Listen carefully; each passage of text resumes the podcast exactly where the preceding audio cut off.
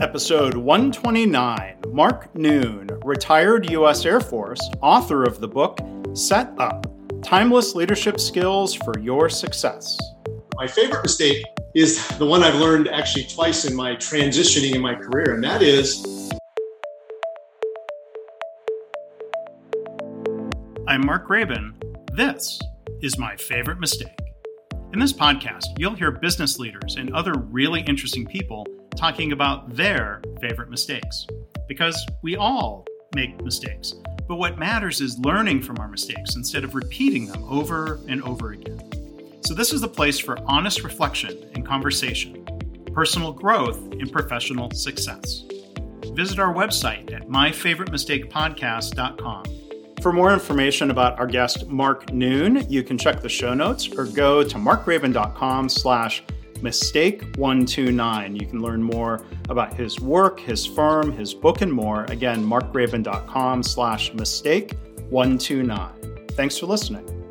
Our guest today is Mark Noon. He is, among other things, a professional speaker and executive coach. He's a developer of leaders at a company that he's formed called Leadership 10.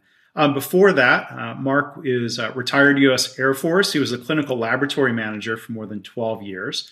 Um, that was part of his more than 20 years of service altogether in the Air Force.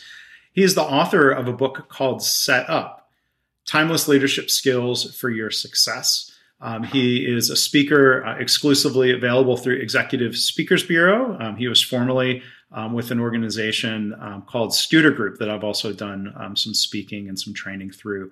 Um, so, with that, Mark, thank you for being here on the podcast. How are you? Hey, Mark, it's good to see you. Pleasure to be here. Thanks. Yeah. And uh, one thing, other thing I was going to mention, and we'll, we'll talk more about the company, and I'm, I'm going to ask you about the name. We'll, we'll leave that as a teaser. Uh, the website is leadership10.org. Um, right. So before we, we get into that and the other types of work and coaching and things that you do today, Mark, what would you say is your favorite mistake? Favorite mistake, you know, there's so many, and I, I know all your guests probably say the same thing, right? Oh, I've made so many mistakes over the years, but my favorite mistake is the one I've learned actually twice in my transitioning in my career. And that is transitioning from one area that I was so very good at and so very comfortable to a new area when I retired from the military. My favorite mistake is the fact that I thought it was going to be easy. I thought I've got all of these skills and all of these accolades and all of this that I've attained in 20 years of being in the military. And all of a sudden, I transitioned to the civilian world, civilian healthcare, coaching, and leading um, other people thought I would it would be a breeze to just walk right in and be on the top of the world, and it certainly wasn't. I fell fast. so how how did you then? Uh, you know, how did how did you discover that was a, a mistake? How far into was it that first transition out of the Air Force? Yeah, you know, it, it, with the I, I, see this so many times now. I have a lot of friends who have retired from the military, and some of them go right back into working for a military organization or contractor, and it's it's a pretty easy transition for them because they're kind of in the same environment. They just wear different clothes to work. For me, it was a total different thing, and I thought I'm going to walk into this place. I'm going to start coaching executives in the same way I would coach and, and work with commanders in the military. I thought I would come in with all this knowledge that I've gained over time. I would just walk in and be able to to just you know spit it all out to these organizations. And it was a huge learning curve coming into civilian healthcare coaching these organizations that i did not have a positional area to be able to coach them well. You know i'm coming in as the outsider somebody they don't know and they're going to i'm going to tell them what they need to do right? That was kind of my impression. Didn't happen that way. So i went into this panic mode after about six months of doing this and it was a hard lesson to learn. So what did that that panic mode i assume I, I, hope panic mode didn't last too long. I mean what what adjustments did you make then in navigating that new environment? Yeah the panic mode was you know I, I, was so used to just being able to to command the environment around me and i couldn't do that when i got into this role. And after several months i actually had a you know this was a Studer group at the time and i had a discussion with uh, my supervisor at the time and honest to goodness, I had fallen so fast and so far that within six months, I was this close to losing my job. And so I realized I've got to make some changes. I've got to do something different in the way I approach this. I, am spending 80 hours a week, you know, 12, 14, 16 hours a day, sometimes either traveling and or traveling and working, working all weekend, trying to catch up, trying to figure all these things out. And I just had to sit back and go, okay, where, what am I doing well? And then look, look to my supervisor and others to help me figure out where the gaps were. And then just sit back and just try to breathe a little bit and rest and be patient, right? Yeah. Yeah. I mean, I, I, I can only imagine, um, you know, having, having no military um, experience myself, um, to think about the transition from military to um, civilian. One of my previous guests, um, this is going back to episode 37, Monica Bijou, uh, is in the Air Force still. And one of the things she does is actually provide some career coaching oh, yeah. to people who are getting ready to leave um, the service. When, when I'm, I'm, well, I'll, I'll ask you as a question instead of guessing. Were you offered any sort of transition services like that before you left the Air Force? Well, they have that. They have a, somebody like her who's in that position to help you make that transition.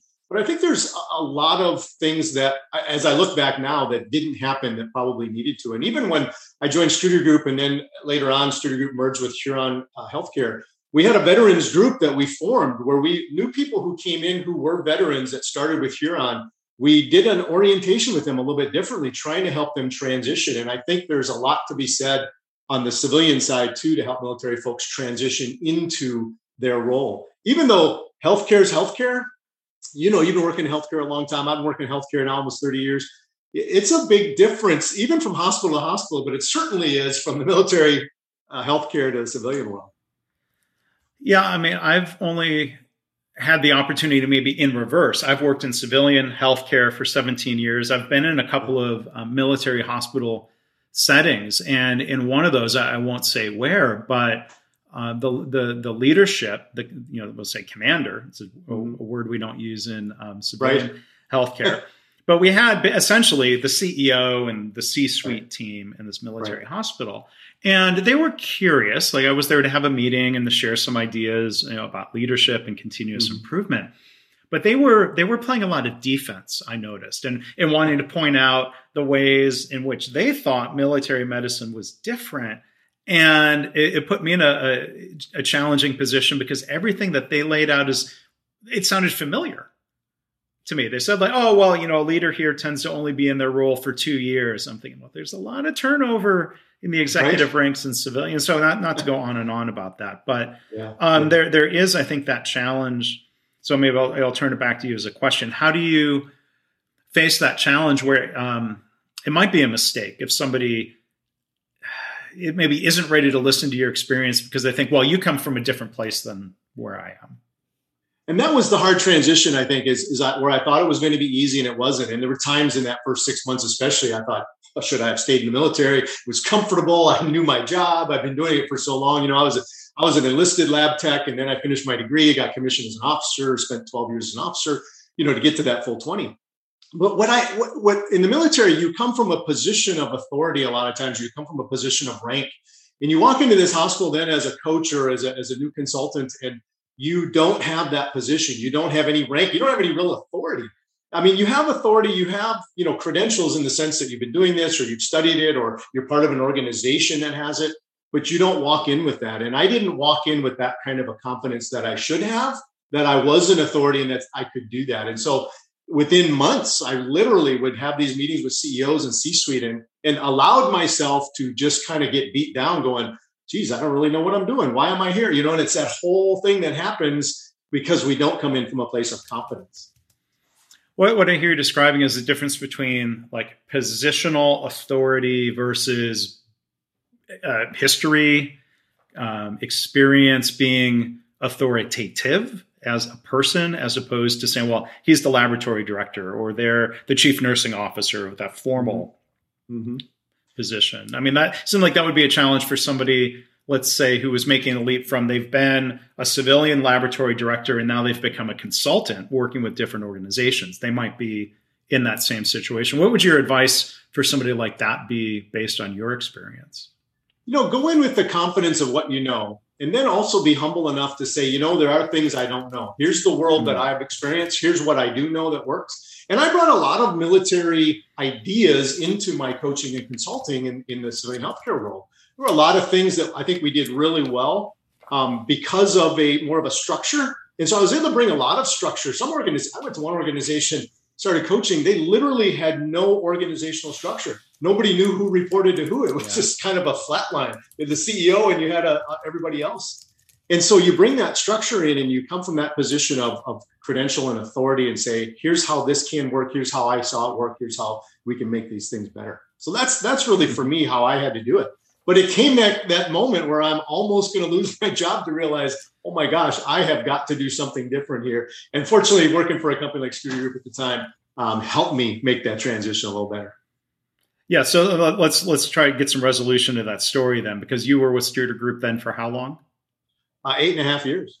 Yeah, yeah, yeah. So you, I did, you, and I did a lot of different roles. So here's another thing: is is sometimes you you come in and you transition into something and and you're a fit, but you're not the perfect fit. You know, it's it's that idea that you hired the right person, but maybe they aren't in the right position. And so then they shifted me to a little bit different position. I excelled really well for a long time, and then found my my you know wings, so to speak, in the speaking world where you and I met. Um, you know, sharing that stage and, and, and those opportunities to do leader development and be at conferences and which was really something I had looked for for 25 years to go. Yeah.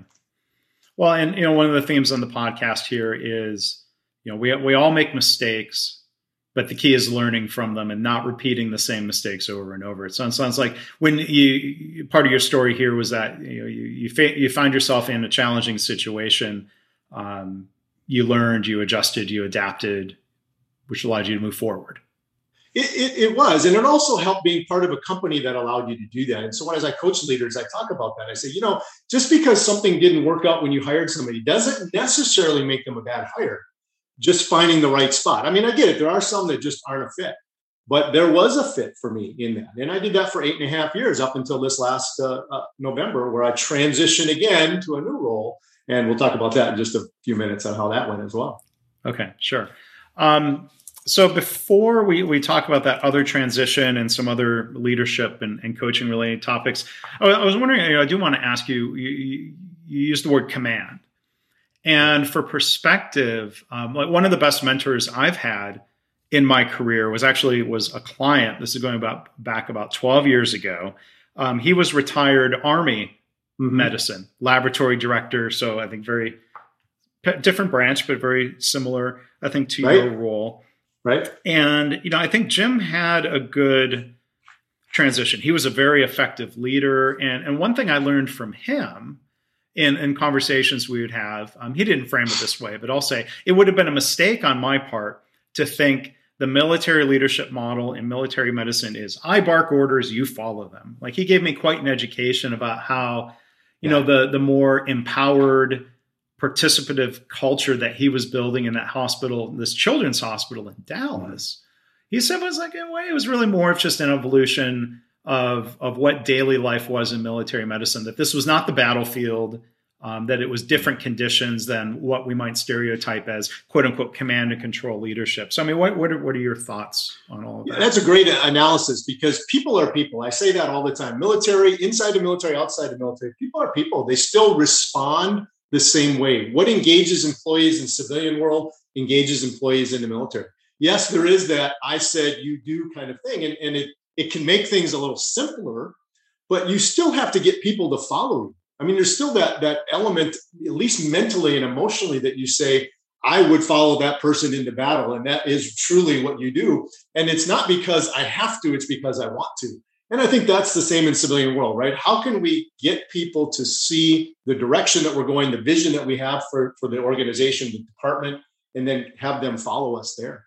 Certainly streamlines it, make it a little easier when you have a little bit of rank or a little position, you know, and, and other people are there and they tend to follow you because of that. But they would, I would rather have somebody follow me because they want to follow me than follow me because they have to, right? so in and that's that's really interesting in the military context. It seems like there would be less choice than there is in the private sector. What what are some of the leadership methods that lead somebody to say, "I want to follow him"? Is is it a matter of enthusiasm that you want to have that level of, "Yes, I will run through a wall for this leader. I will follow them into battle"? What yeah, I think you're you're right on. You know, I looked at it like this. For instance, for me, one of the things I teach a lot is about value and creating value in people and what do they value. You know, if you were my employee and or you and I work together, I would want to know what's important to you. what what values do you have and then i would try to connect to those when i think about my time in the military here's a great example is um, you know in the military you have a, a, rank and a name. So i would when i retired i was major noon right? That's my name. I wasn't mark. I like my name. I mean you know you and i have the same name. A very simple name right? I mean you can't get much simpler than mark when it comes to a name. But i like my name. So here's the difference. If a commander came to me and said Major Noon, I need you to do this, this, or this, I would say, yes, sir, yes, ma'am, and I would go do that. But when they came to me, as they are allowed to because they were higher ranking than me, and they said, Mark, would you do this or this? I responded differently. I still said, yes, ma'am, yes, sir, what, did what I need to do, but I responded with a different connection. I respond with a different emotion. I am more engaged at that point in what I'm doing. Now, the outcome is probably going to be the same, but the relationship and the connection is what's totally different.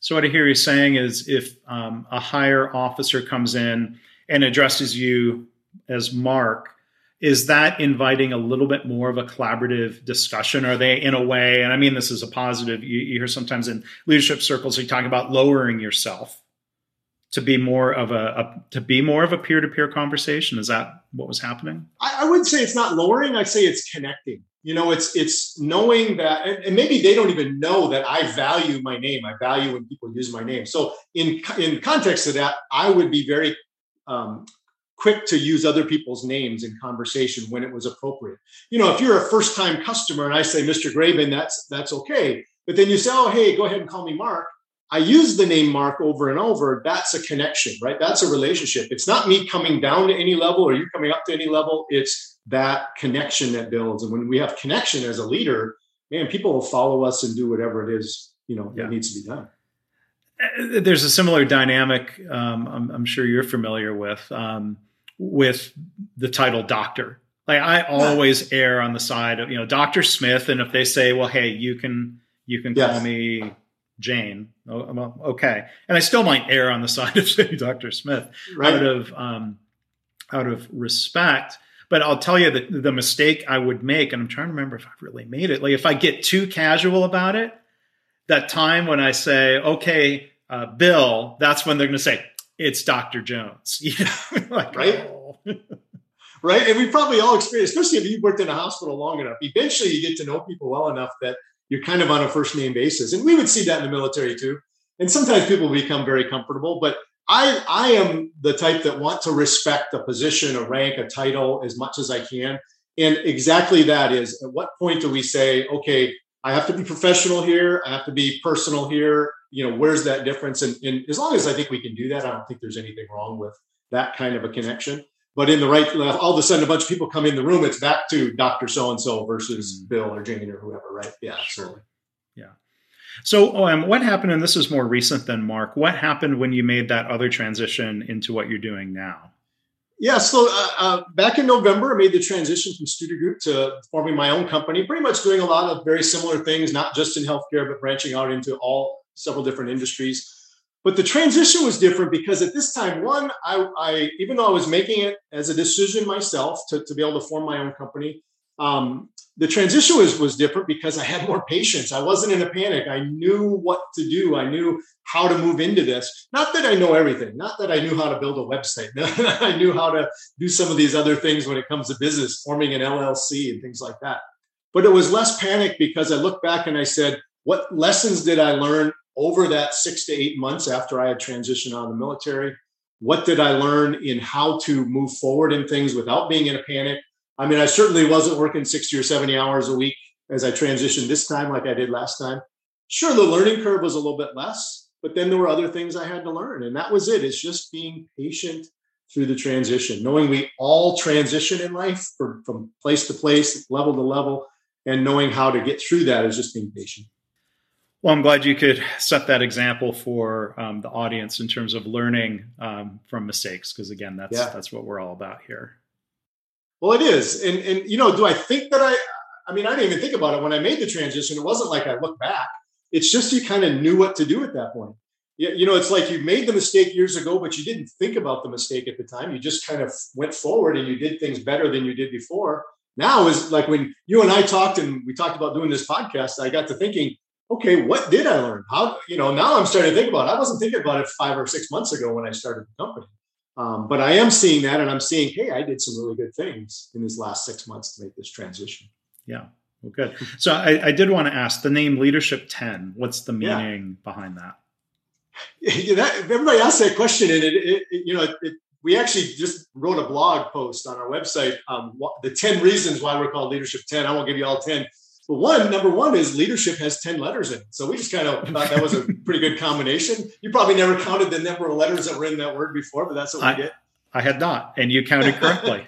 yeah, right. I hope we did because we went with the name now. A, but uh, you know, ten is is also the complete number. It's it's a it's a whole number. It represents completeness. It represents wholeness. Um, when you think about a rating scale, everybody rates one to 10. I mean, everybody wants to be a 10, right? Uh, Bo Derek, 1970s, you know, 10, that was the movie. It was that, just that kind of a standard of where you want to get to.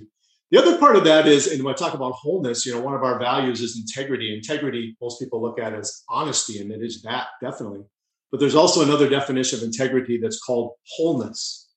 And that definition also goes along with that 10. And leadership 10 for us is how do we make organizations and people truly whole, truly complete? Yeah. So I will link to that blog post in uh, the show notes. And for the listener who does not know Bo Derek, um, they'll will probably Google that. That's probably, as they say, safe for work. If you just right. generally Google Bo Derek or Bo Derek 10 maybe be a little. I don't. I don't know how careful. Yeah, who knows? Who knows anymore what uh, considered safe for Dep- work?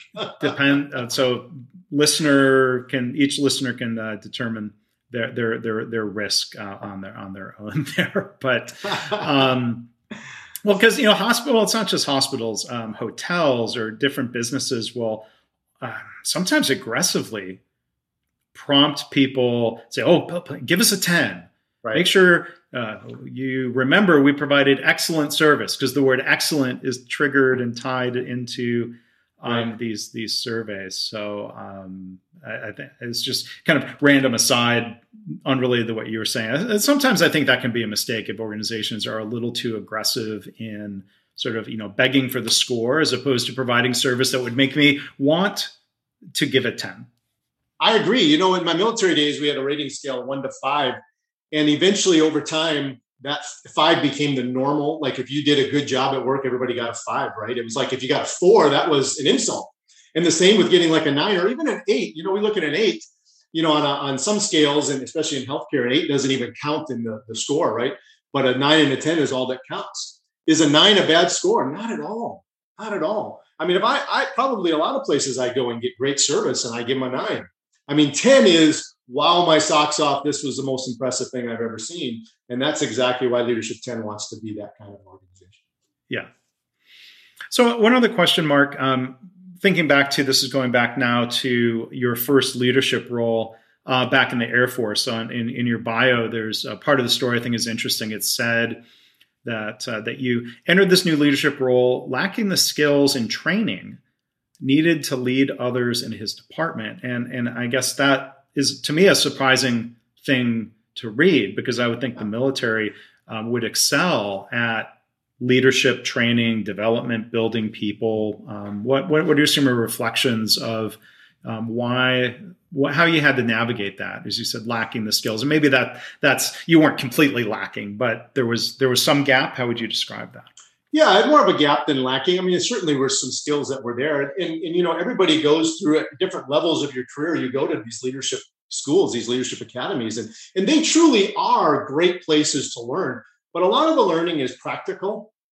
It's, it, or sorry, it's, it's principle, it's ideas, it's, but it's not necessarily practical. It's not like we're role playing these things in a, in, we're learning it. People are teaching us, we're writing these notes, we take a test, we pass the test, we say, yep, you've passed leadership school, move on and then you get back to your department and you're not in a leadership role maybe at that point so you don't get to practice it. Or here's what happens sometimes and this is a rare occasion but it does happen is you come back to your department and, and here's what the supervisor will say. Hey mark that was uh, great that you got to go to leadership school. You learn all those things but that's not how we do it here. Here's how we do it.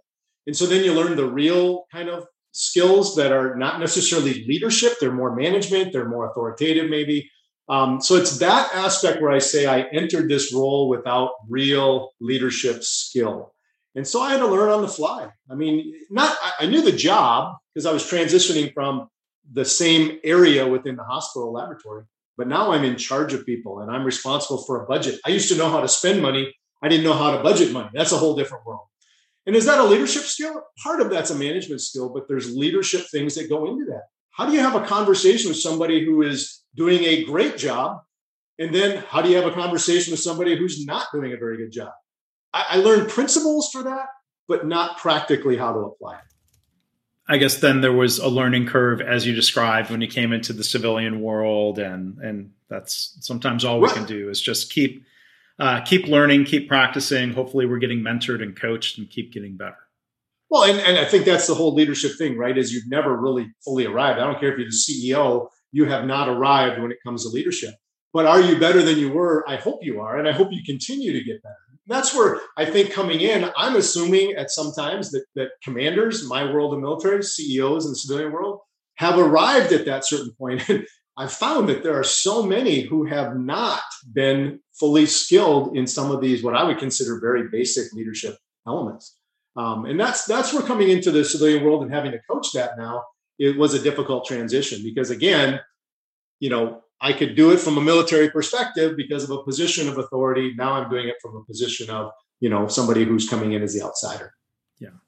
And, and I've talked to some other guests where, you know, they've talked about how their own struggle helped them become a better coach because they can better relate with people who are struggling. We think of this is going back, this is a more uh, the older reference of Bo Derek, um, uh, Ted Williams, you know, one of the greatest hitters of all time right. in baseball. At least the way I remember some of the story being told, when he became a coach, he was not a good hitting instructor because he had just so much skill and talent. Um, it was hard to relate. Like, what do you mean you can't see the spin on that curveball as well as I did? Yeah right? Well, and, and we see that in, in I would say football even. We see a lot of players who become coaches in the football world uh, or in other sports too, and they are not great coaches.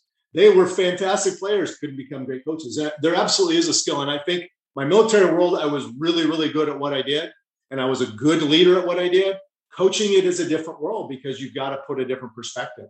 One of the reasons we started Leadership 10, which we really started um, the organization, I have two partners, I say we, um, we officially became an LLC this last fall, but we've been doing this for about two and a half years now.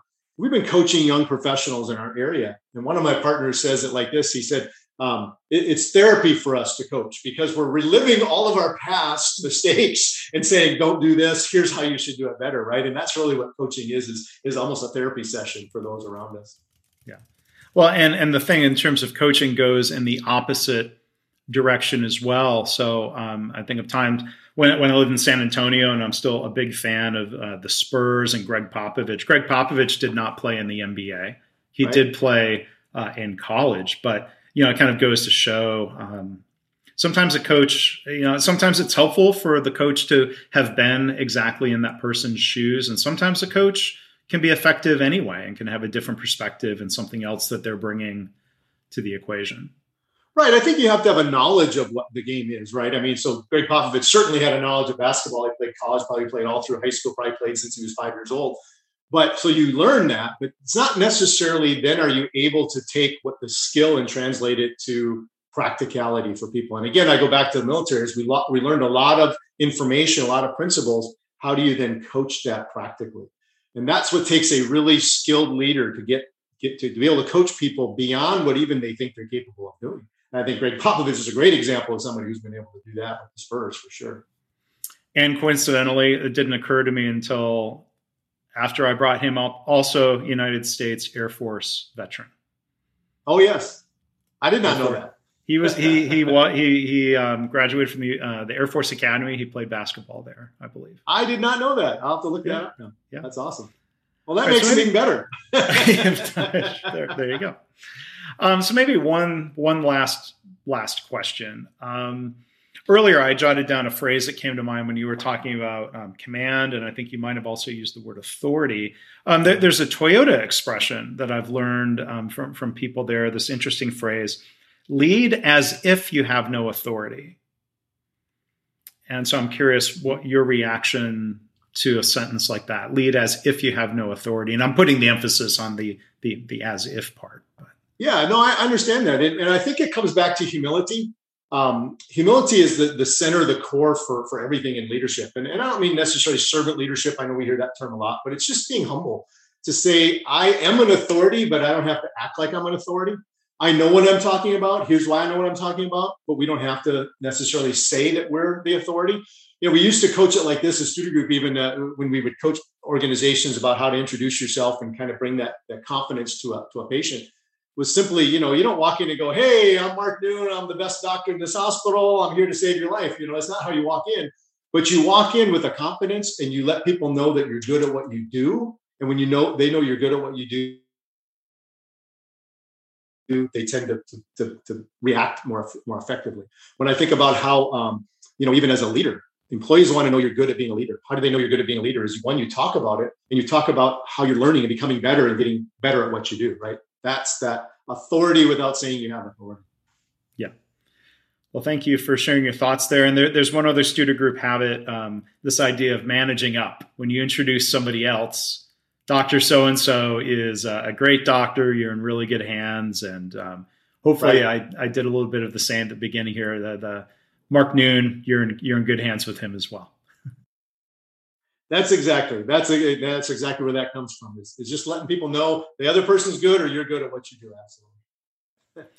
Well, so uh, again, our guest has been uh, Mark Noon. His uh, website is leadership10.org. That's spelled out T E N, leadership10.org. Um, His book, uh, if you want to check it out, um, is called Set Up Timeless Leadership Skills for Your Success. And I did mean to ask, so just real quick, this I, I make this mistake sometimes of having too many final questions. Um, when, you, when you use the phrase set up, is this about setting people up to be successful leaders? It is. You know, originally the title was going to be Set Up to Step In, but that was a little tongue twister and the, the, uh, the uh, um, publishers didn't like it. But it's really about this idea, Mark, and I'll use this as kind of my last phrase, I guess, is you know, in a leadership role, if you've done well in preparing others or done well in preparing yourself for leadership, you're able to step into a new role and not have to step up to it. And that's the key to that phrase. All right. Well, thank you, Mark. Uh, 10 out of 10. I'll give you a top box score, as they call it in healthcare, for, for being a guest here Thanks, today. Mark. Thanks. It's a pleasure to be with you. Well, good. Thank, thank you. you. Well, thanks again to Mark Noon for being such a wonderful guest today. For more information, look in the show notes, or you can go to markgraban.com slash mistake129. As always, I want to thank you for listening. I hope this podcast inspires you to reflect on your own mistakes, how you can learn from them or turn them into a positive. I've had listeners tell me they started being more open and honest about mistakes in their work. And they're trying to create a workplace culture where it's safe to speak up about problems, because that leads to more improvement and better business results. If you have feedback or a story to share, you can email me, my favorite mistake podcast at gmail.com. And again, our website is myfavoritemistakepodcast.com.